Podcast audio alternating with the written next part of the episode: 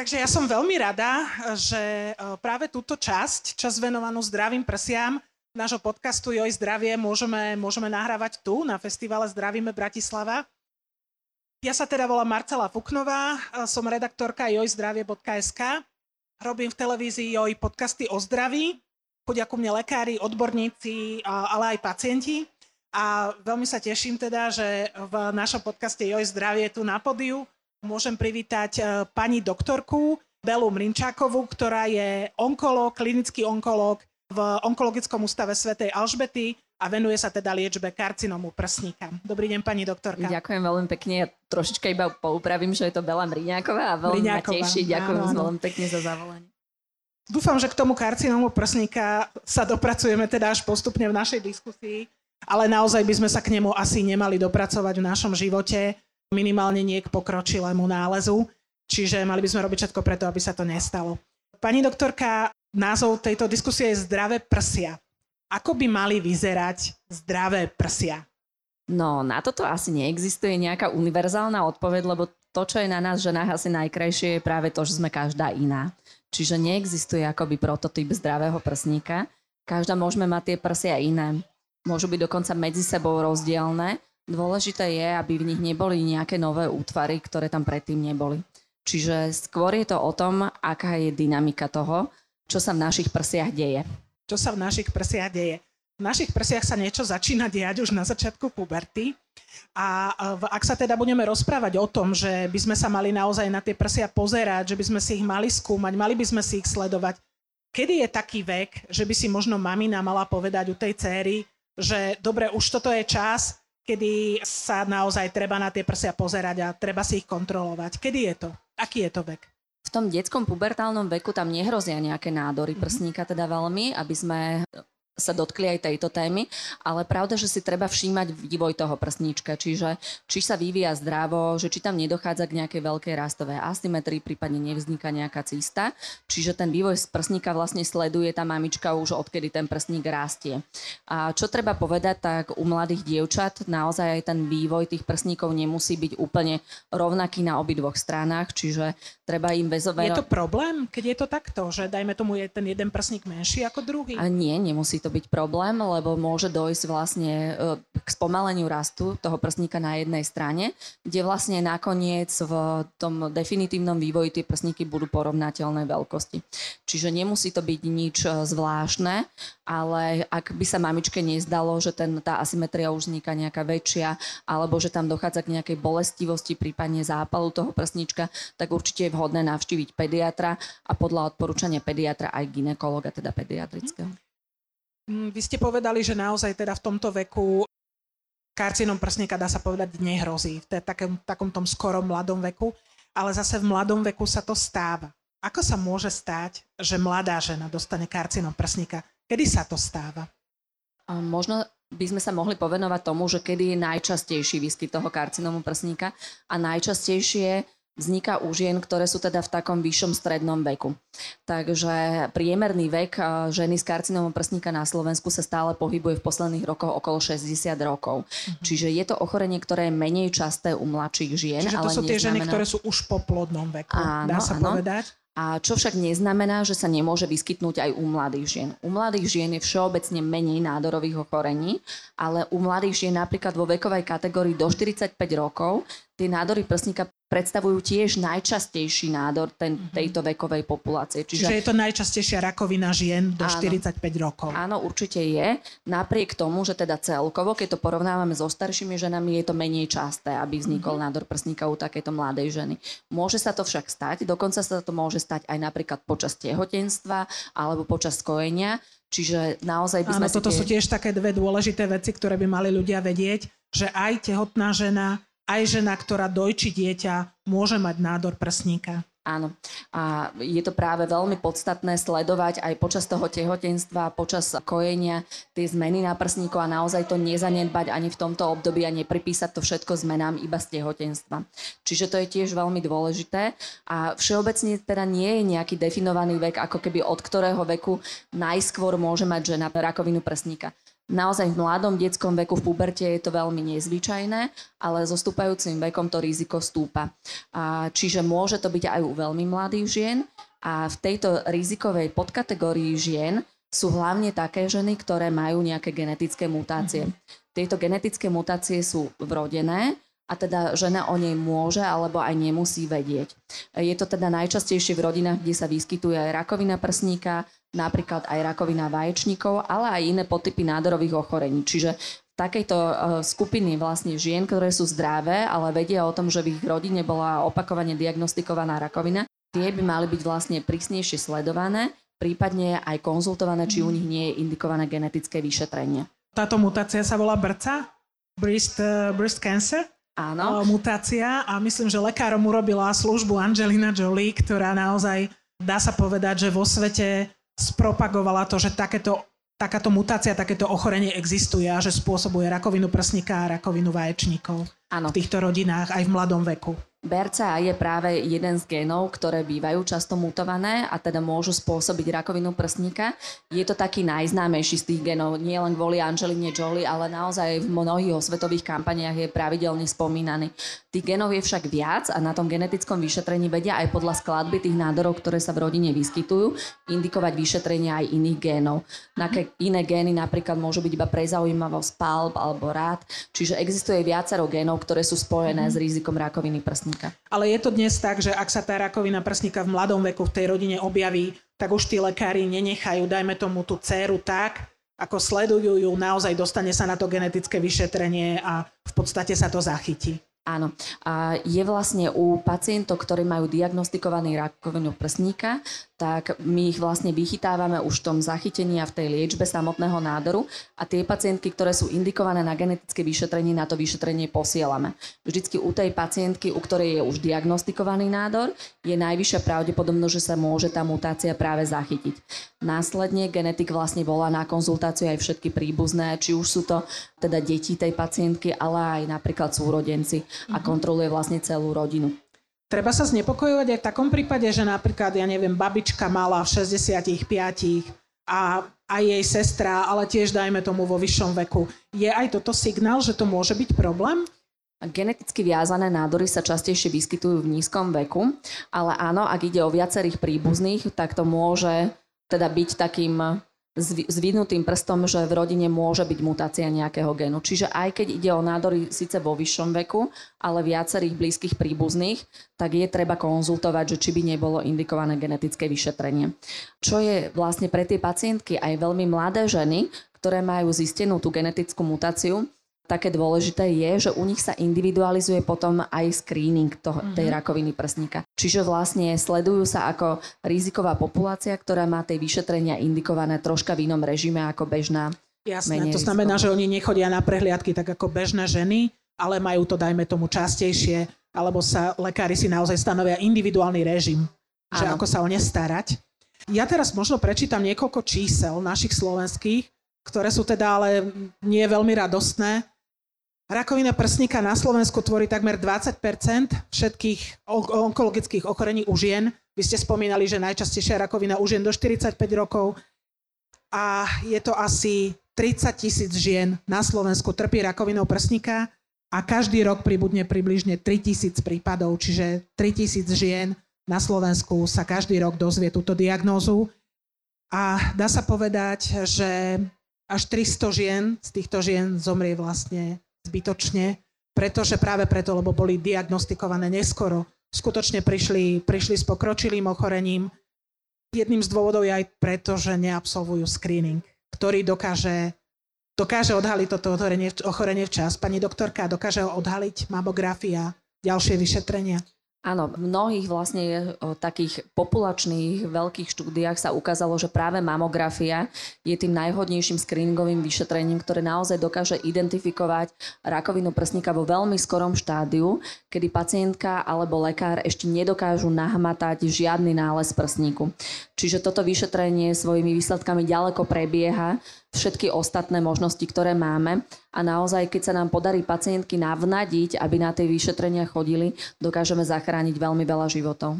To znamená, že je to tak, že žiadna hrčka, žiadny príznak, ale žena ide na mamografiu a tam jej zistia ná, vlastne nález, ktorý si ona ešte nehmatá, ktorý, o ktorom ešte vlastne nevie. Áno.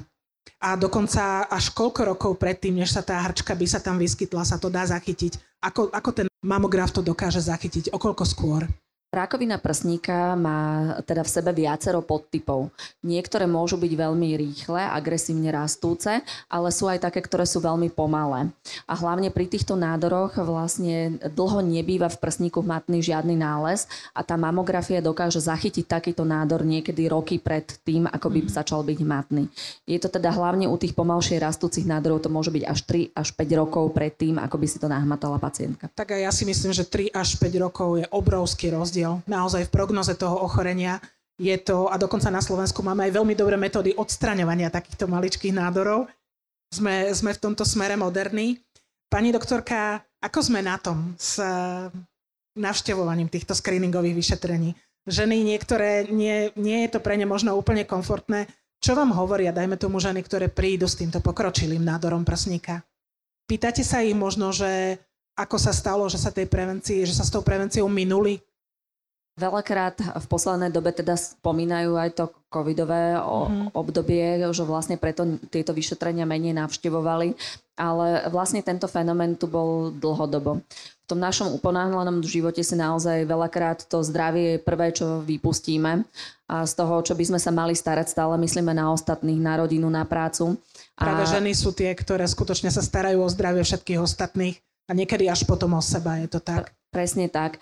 A tým, že vlastne to screeningové vyšetrenie je v situácii, kde my nemáme žiadne problémy, tak naozaj je to tá prvá vec, ktorú budeme odsúvať, že toto má čas, keď si dorobím ostatné veci. A je to práve v tom, že často nemám. A keď vidíme naopak tie reakcie pacientok, ktoré prídu už po operácii práve toho screenovaného nádoru zachyteného v skorom štádiu, tak sa mi veľakrát rozplačú, lebo vlastne si uvedomia, keď im hovorím, že sa ušetrili chemoterapie, ušetrili zúčastnili sa ťažkej nejakej zaisťovacej liečby len preto, že prišli skoro a že sú z tej rakoviny vyliečené. To znamená, že ak sa to zachytí naozaj v takomto skorom štádiu pred hrčkou, tak tá chemoterapia niekedy skutočne nie je nutná a jediné, čo je nutné, je vybrať to ložisko. A tiež to záleží na tom, mm. aké sú Aký vlastne také vlastnosti toho nádoru prsníka a pri tých veľmi agresívnych podtypoch sa liečia už aj menšie nádory. Mm. Ale zase naopak, keď na, nájdeme na tej mamografii veľmi maličký nádles, tak aj pri tom najagresívnejšom potype nie je ešte potrebná chemoterapia. Čiže to je naozaj, ako myslím, veľký benefit toho vyšetrenia. Zase na druhej strane e, treba si povedať, že mamografia e, je sprevádzaná rôznymi hoaxami, rôznymi mýtami, napríklad takým, že je to rengenové žiarenie, ktoré samotné môže tú rakovinu spustiť, že sa ten prsník stlačí, že tým sa môže vytvoriť nádor. Pani doktorka, povedzme prosím niečo k takýmto tvrdeniam. Áno, vieme, že tých hoaxov je veľmi veľa, aj pacientky si teda tak laicky medzi sebou niekedy aj prehnane pohodovzdávajú tie zážitky o tom, aké to je strašne bolestivé. Tie vyšetrenia sú naozaj teraz už iné ako v minulosti. A metodiky sa výrazne vylepšili a pri tom, ako sa znížila dávka žiarenia, ktorá je teda potrebná na vyšetrenie, tak sa naopak zase zvýšila výkonnosť toho vyšetrenia a vieme tam vidieť oveľa menšie lezie a teda aj oveľa skôr. A teda mamografia určite v tejto dobe ďaleko prevyšuje benefitom a tou skorou diagnostikou to, že by náhodou mohol vzniknúť nejaký nádor. To naozaj boli údaje skôr o tých predošlých vlastne technikách mamografie. Aj to išlo o pacientky, kde je to veľmi ťažké posúdiť, že či ten nádor bol teda z mamografie, ak sa bavíme o najčastejšom ženskom nádore vôbec, že či by naozaj nevznikol aj v inom prostredí bez tých mamografií. Na druhej strane si treba uvedomiť, že ak by aj bolo rakovina prsníka spôsobená žiarením, v tomto prípade ide naozaj o veľmi, veľmi raritný vývoj, kde vlastne sa bavíme o jednej pacientke, u ktorej by to mohlo byť spôsobené na mno, tisíce pacientok. Kdežto, keď sa bavíme o rakovine prsníka, z toho sa môže stretnúť naozaj až jedna z desiatich. Čiže, Čiže to je naozaj významný záchyt. Ten prínos toho je úplne neporovnateľný. Neporovnateľný v podstate s tým. Rakovina prsníka však nie je jediný nález, ktorý sa na týchto vyšetreniach nájde. Lekár povie, niečo tam máte, a treba zistiť, čo to je. Čo je to niečo? Aké ďalšie nálezy môžu byť v prsníku, teda okrem e, takéhoto niečoho, čo si naozaj nikto neželá? Ale toto vyšetrenie dokáže zachytiť aj iné stavy a iné ochorenia. Aké napríklad? No a veta niečo tam je. Nemusí byť naozaj aj prejavom nekompetencie toho lekára. Niekedy to môže byť práve naopak, že nechce vlastne vynášať nejaké súdy, kým si nie je istý. Čiže pre tú pacientku je to naozaj signál, že sú napríklad potrebné ďalšie vyšetrenia. V mnohých prípadoch môže byť vyžiadané doplňujúce vyšetrenie, napríklad ultrazvuk alebo magnetická rezonancia. A u tých pacientov, kde vlastne je nejaký podozrivý nález, ktorý teda by mohol naznačovať aj malignitu, tak je potrebná biopsia, čiže odber uh-huh. vzorky z toho prsníka. Čo sa týka takých ostatných nálezov, ktoré vlastne nie sú rakovinou, tak medzi najčastejšie nálezy patria cysty v prsníku, alebo to môžu byť teda nezhubné ložiska fibroadenómy, ale pri takýchto vyšetreniach sa môžu na, objaviť aj iné ložiska, voláme ich napríklad, že prekurzorové lézie. Je to taký komplikovanejší zdravotnícky názov, ale sú to vlastne lézie, ktoré neskôr sa v nich môže práve vyvinúť tá rakovina. Čiže vlastne aj takýto nález môže u pacientky upraviť následný screening a odporúčiť častejšie sledovanie, čo je pre ňu tiež veľmi výhodné. Čiže aj na toto, na toto je to vhodné, že dajú sa zachytiť nielen včasné štádia rakoviny, ale aj ako keby štádia vôbec pred vznikom nejakého rakovinového nálezu, čo je takisto fantastická, fantastická pomoc pre tú ženu. Pani doktorka, na Slovensku sa prepláca, poisťovne preplácajú mamografiu od 40 rokov veku. Spomenuli ste teda, je to zriedkavé, ale aj u mladých žien sa toto môže stať. Aký screening sa volí u týchto žien? Ako by sa mala teda dávať vyšetrovať žena možno a dávať si kontrolovať prsia, ktorá má menej ako 40 rokov? Ako sme spomínali, tie screeningové vyšetrenia, pri screeningových vyšetreniach je používaná ako metóda vlastne voľby toho screeningu mamografia. Táto mamografia nie je u žien pod 40 rokov až uh, taká výhodná, kvôli tomu, že mladé ženy majú trocha iné usporiadanie tej žlázy v prsníku. Čiže výsledky toho vyšetrenia nemusia byť úplne priekazné na to, že tam naozaj nič nie je a mohli by teda pacientke niekedy priniesť aj nedostatočnú odpoveď. Z tohto pohľadu je teda pre mladé ženy hlavne dôležité si tie svoje prsníky sledovať.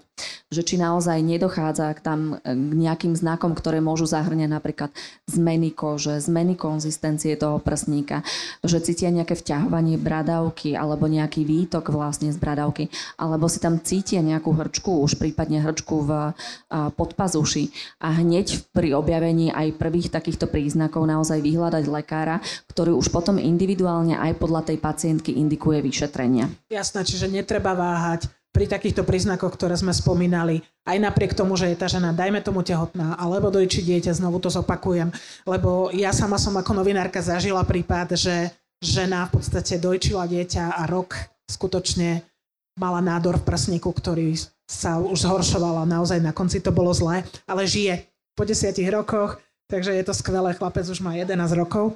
Niektoré ženy si povedia, čo tam ja budem na tú mamografiu chodiť, vedia ja tam aj tak nič nemám nemám žiadne prsia v podstate a netreba. Alebo si, sú zase ženy, ktoré majú prsné implantáty a povedia si, čo mne tam budú pozerať, ja tam mám implantát, a, takže pani doktorka, musia chodiť aj takéto ženy na mamografiu? Mali by chodiť?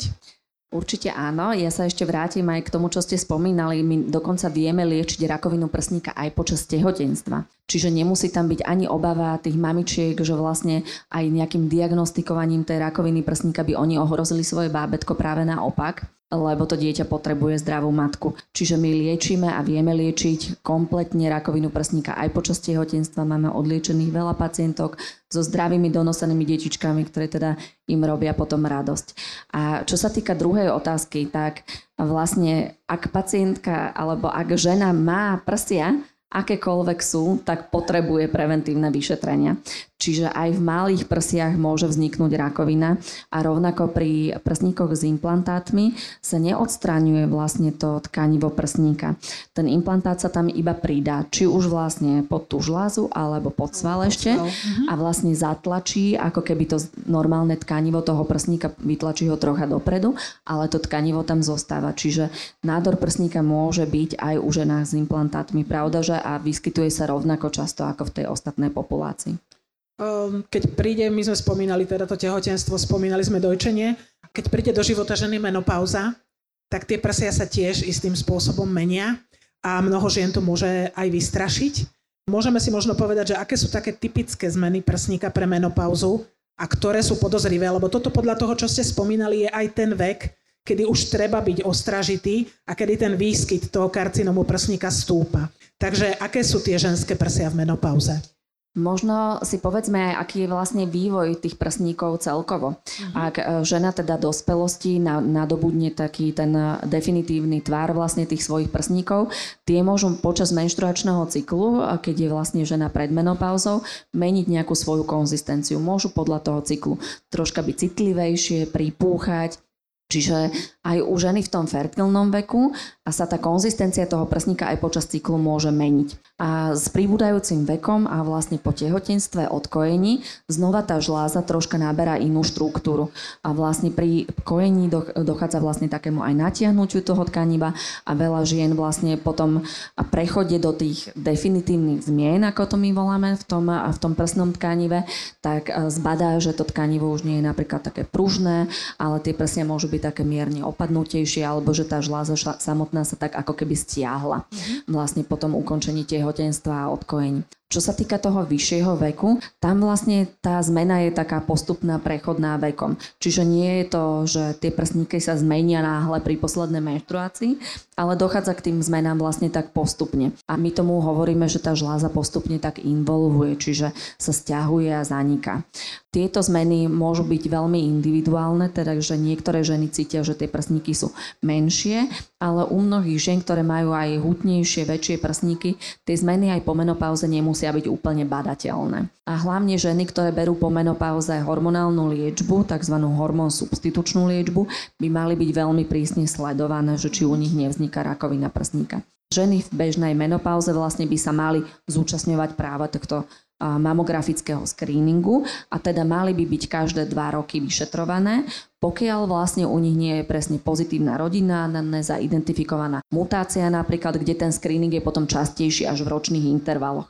Čiže je to, je to dôležité. E, keď sme spomínali ten menštruačný cyklus, že teda tie prsia sa menia aj počas neho, kedy je ten čas, že by si tá žena mala kontrolovať tie prsia? No, žena by si mala vlastne kontrolovať prsia viac menej stále počas toho cyklu.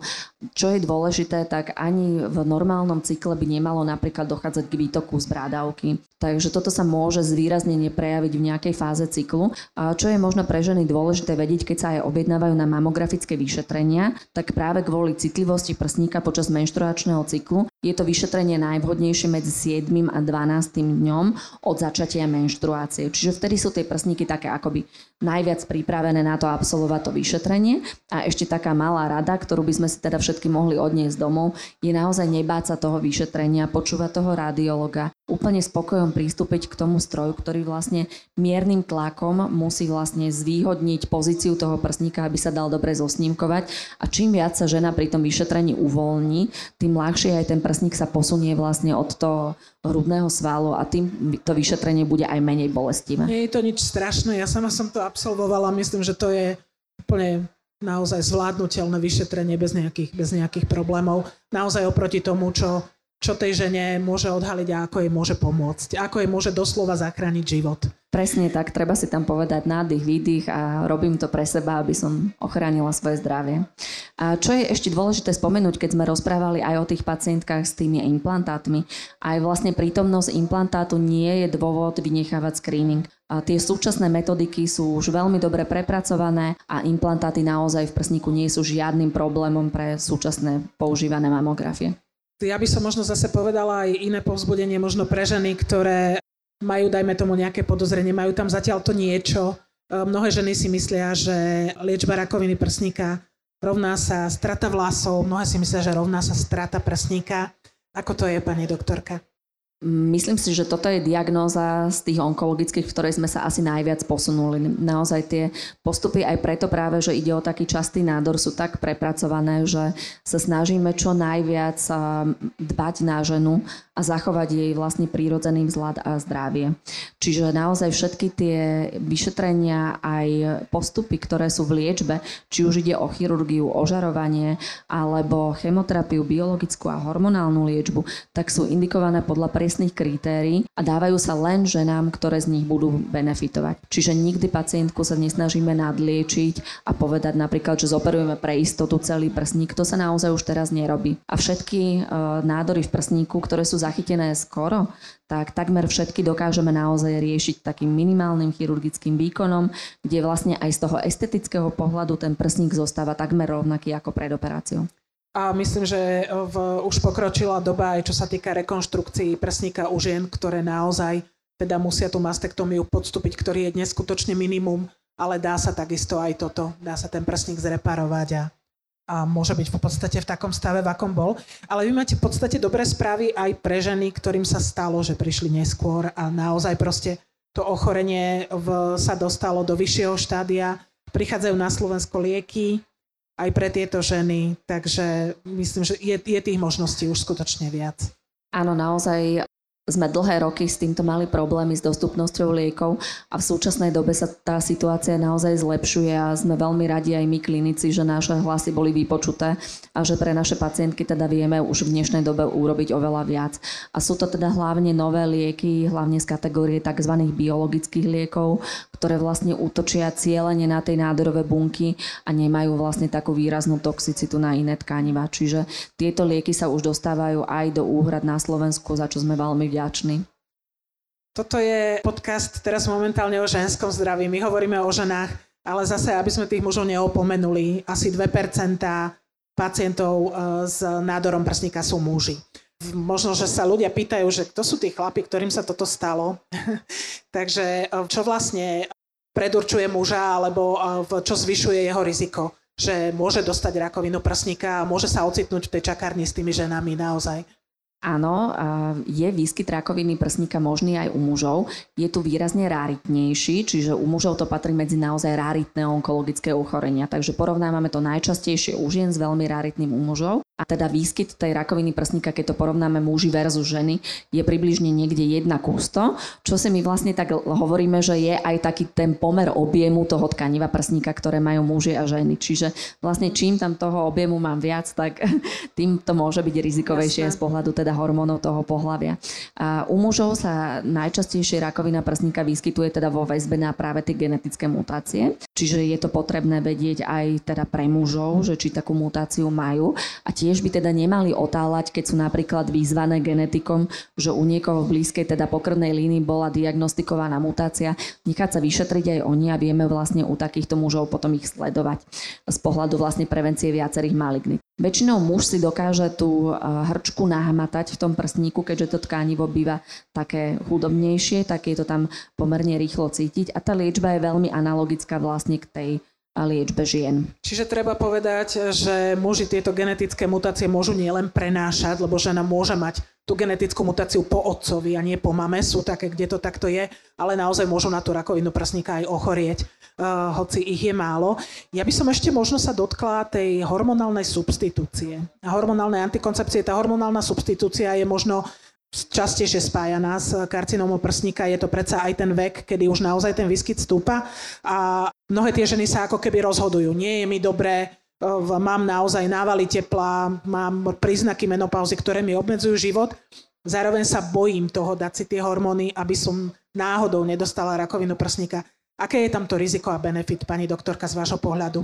Je to určite vhodné po konzultácii s ginekologom veľmi individuálne zvážiť. Pobaviť sa aj o tom výskyte rakoviny všeobecne v rodine pacientky a naozaj aj teda upozorniť pacientku, že keď už sa rozhodne pre takúto liečbu a je u nej indikovaná, tak naozaj chodiť na tie screeningové vyšetrenia.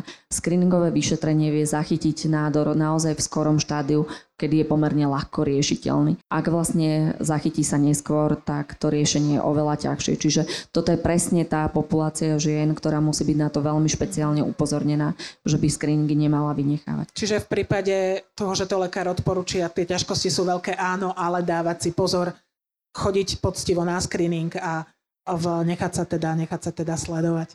Pani doktorka, ja vám veľmi pekne ďakujem aj za to, že sa staráte o ženy, že sa staráte o to, aby naozaj e, prsia žien boli zdravé, aby si mohli užívať ten zdravý život, aby sa mohli starať o svoju rodinu. A ďakujem veľmi pekne za návštevu. Ďakujem aj ja za Že sme si vás mohli vypočuť všetci.